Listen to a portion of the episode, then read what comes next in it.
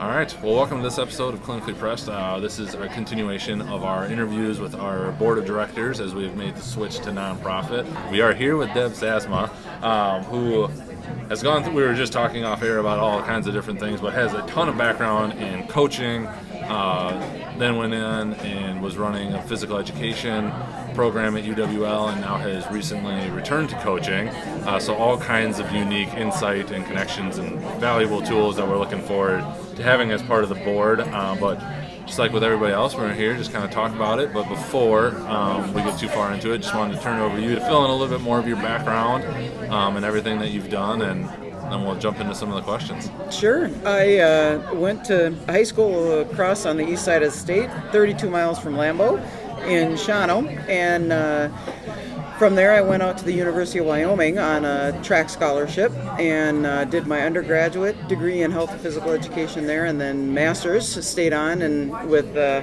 a redshirt year and did my master's. Nice. Yep. And then um, from there, went back to teaching high school uh, health and PE at Wittenberg Birnamwood High School. Then uh, Shawano built a brand new high school, added a couple positions, um, got in there. So when I went back to teaching, I was coaching volleyball, basketball, track, um, both schools, and then uh, ultimately just missed collegiate athletics. Sure. And um, went from there. I um, was the, at the high school for three and three quarters years, basically three and a half years, and then uh, went to Defiance College in Ohio Okay. and did. Uh, I taught. I was head volleyball, assistant track, assistant AD, and senior women's administrator. Um, you know, little school of about a thousand, Sure. uh, thousand kids, and um, was there for four years and got that that volleyball t- program turned around. And then uh, one of my best friends from grad school got the head volleyball job at Winona State, and said, "Hey, come up and be the assistant." And I said, "Hey, awesome! You know, I'm instead of 10 hours from home, I'm three." Sure. And um, did that for four years, and uh, stepped out of coaching. Uh, recruiting got to be enough for me. Uh, stepped out of coaching and uh, got my doctorate in curriculum and instruction at the University of Northern Iowa. Uh, while I was teaching, uh, after Winona State, went down to Loras College in Yep. Dubuque, Yep. Iowa, and uh, worked on my doctorate there. And then they actually closed the physical education program there. So I was looking for a new position, and uh, so very fortunate to uh, end up at UW La Crosse and uh, just finished my eighth year.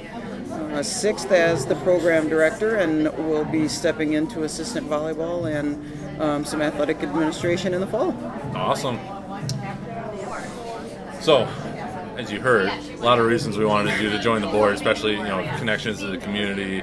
Um, have a kid that's involved in the community with volleyball and all the other sports. Um, I always remember seeing you around in the summer from all the different Yep. camps and everything, and obviously you helping out with some camps. But uh, what made you want to join the board of Clinically Press, um, and kind of go from there? You know, I just think it's a um, just from a, a personal perspective. Um, you know, fitness and the community and being engaged. It's it's so vitally important, and I think the folks on this board and the mission of this program. Um, is just invaluable to the community, and I think a lot of people think they know a lot of things, um, but they always revert to how they were taught. Sure. And, and historically, as an educator, physical education, that's not the right way to do things. Sure. You know, it, and they call it the new PE, but you know, it's really it's it's fitness education and it's health education and, and it's lifelong learning and, and I think that's that's a piece here that that's what was so important to me. Um, you know, and like you mentioned, my daughter's 13 and involved in everything and and I wanted her to see that side that side of things you Yeah. know and and so that's that was and I thought it'd be a whole lot of fun yeah, fair enough. Yeah, we're- we're hoping so once we get really up and rolling.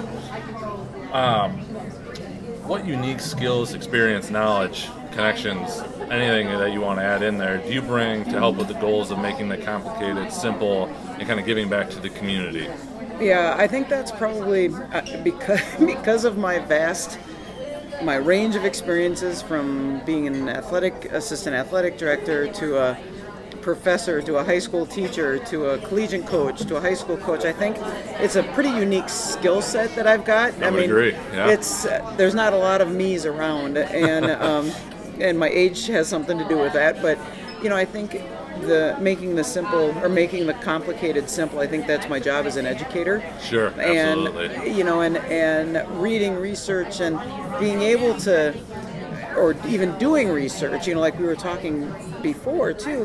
How can we take if I'm going to do something, I want to make it applicable to people's lives Right. or kids' lives, or you know, that's that's the educator in me, and but also understanding what D1 athletics is and what it looks like. And granted, it was a while ago, and it's changed a lot, but you know that competitiveness and that drive and what that does take. Yep. But also teaching a, you know, a third grader, you know, why is this important to you? Right. And I think that's that's a unique skill set that I have.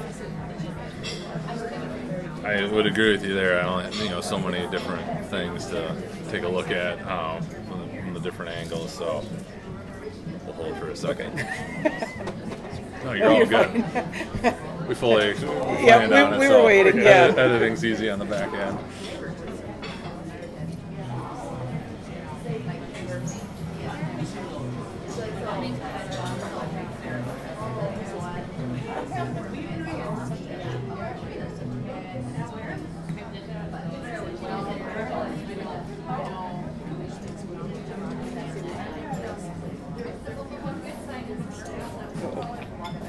Gmail. That's why it didn't come up. Awesome. Sounds good. Y'all have a good one. All right, Thank thank, you. you. So, what have you seen, or are, do you believe are the biggest barrier or barriers um, in people getting healthy, active, you know, improving their general fitness? You know, I think it, the the I would guess probably even research wise the most identified is time. I don't have time to do it. Sure. And prioritizing um, prioritizing that and the, and it's hard. I mean, you know, with a 13 year old right now who is running, you know, camps or something every day of the week Yep. and to the pool and the you know where I want her to be be active. Um, that doesn't leave a lot of time for me trying to shuffle her and Right. just I think being selfish, which is not something people are very good at Right. and um, me included. I mean, I me included. And schedules schedules get in the way, and, and I think that's that to me is the biggest barrier, both personally and from what I see from others. Is um, you know, do I have the time? Am I willing to make the time or Yep. sacrifice that time? Um, which really shouldn't be a sacrifice. But then I also think there's just so much information out there. What is reliable? What what can I trust? Yep. Like who can I trust? Yep. and um, you know in working with you and, and aj as well that that to me is like okay if i'm going to do this or i want to work at this who do i trust that i know isn't is is in it for me and not for themselves Sure, sure.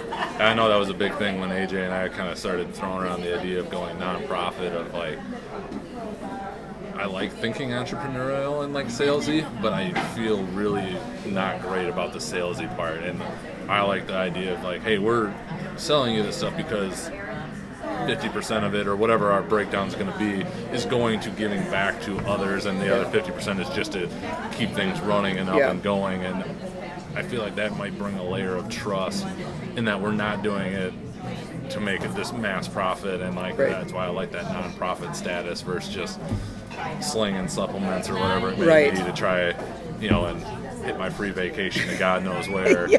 Um, in a mid-level marketing scheme Yeah, well, Um, and to reinvest in the community, and I think that was the other part of the reason when we first started talking about this that it was so. I can see the impact that it can have, and of course, being an educator in K 12 schools and educating physical educators who have the widest reach, you know, to anybody in the community, Yep. and you know, and, and making sure that they're doing things. Um, in a way that's safe for kids, For sure. and and that so to me that was a, a huge part of this um, to being on the board is that the the intent is to make it better and so again back to the nonprofit i think that was a big piece for me too Awesome. What has been the best resource that you've found for yourself and just trying to learn things, and then also that you would recommend for others. Yeah, and I, well, and, And they could be the same, obviously. Right. Yeah, and you know, and for me, it's who I know. I mean, and I've been very, very fortunate in the in the world I live in with athletics and physical and health education to have known people and gotten to know people that I trust. Sure. You know, and and you and you know you and AJ. I mean that that for me, that's that's what's been beneficial for me in the last year, six months. Um, but that that's the best resource. I can read research. I can I can look at that, but I also know enough that I can do a lot with numbers if I want to, and Right. you know and we're all unique individuals and so what's Yep. going to work for me isn't going to work for somebody else and it can't it's not, there is no cookie cutter to this there you know there's principles and things that we can give a go but but having having someone or resources that that are, that can actually be applied to real life.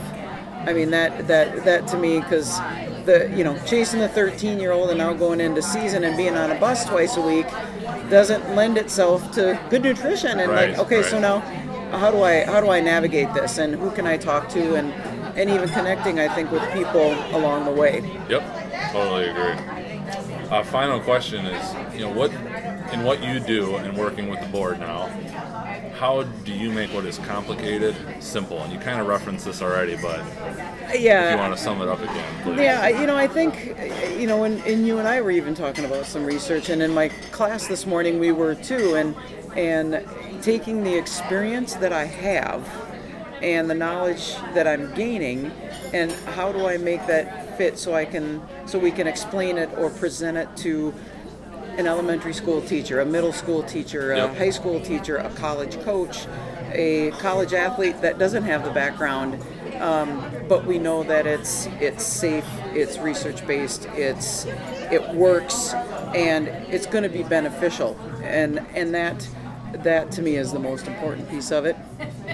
And I think I can help with that. Just just the education background um, and the training that I've had, and I think the experiences are a big part of that. It's a very diverse group of directors Mm-hmm. that have lots of different experiences, and I may not understand what you're saying in in an AT world, for example, Right. but like, okay, so let me think about that. How would I explain that to my world? Right, which is also extremely beneficial, so it's not too high level. We get that way even sitting with the doctors. Sure.